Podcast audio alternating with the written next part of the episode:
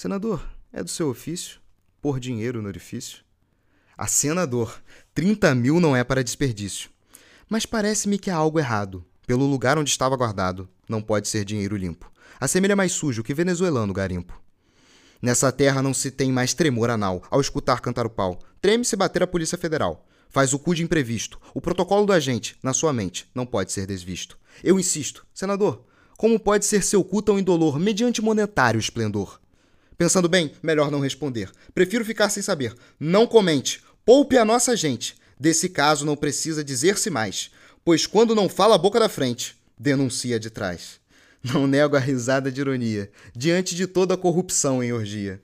Porém, confesso perder a esperança. O Brasil, por vezes, me cansa.